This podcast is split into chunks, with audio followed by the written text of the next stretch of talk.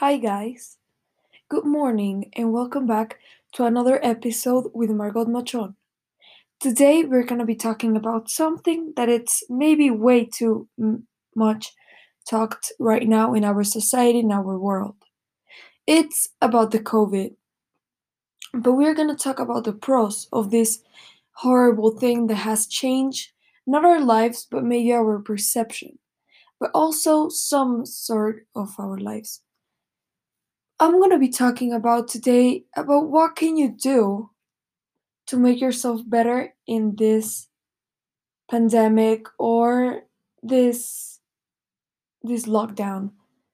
Okay, so first of all, I want to tell that to all people that are listening to this that we cannot lose hope and if right now we are not able to do all the things that we made like one one and a half years ago it's because see something better is gonna come but you need to to make advantage of these moments that you're not able to make that much things like traveling or stuff like that.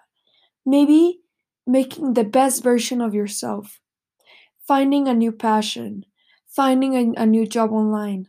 Maybe also finding new things that inspire you. Maybe just like exercising cooking investigating writing reading.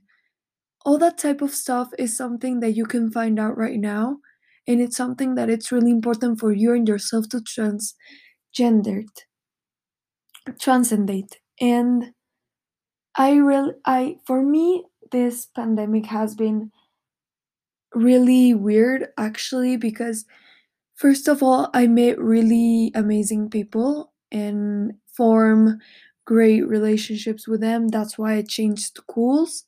So as you can see i took advantage of it. I i've been reading i've been exercising i've been creating new recipes and that's something you can also do and it's something that is really important.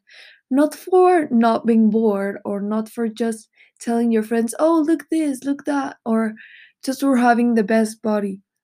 No it's for also you to be really excited for what you're gonna do next, or for having hope, or for having more more things to do right now because there's not many, or maybe go out on a walk, take fresh air, and stuff like that.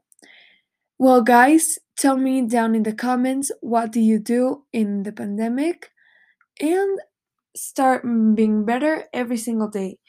Thank you guys for listening to this episode.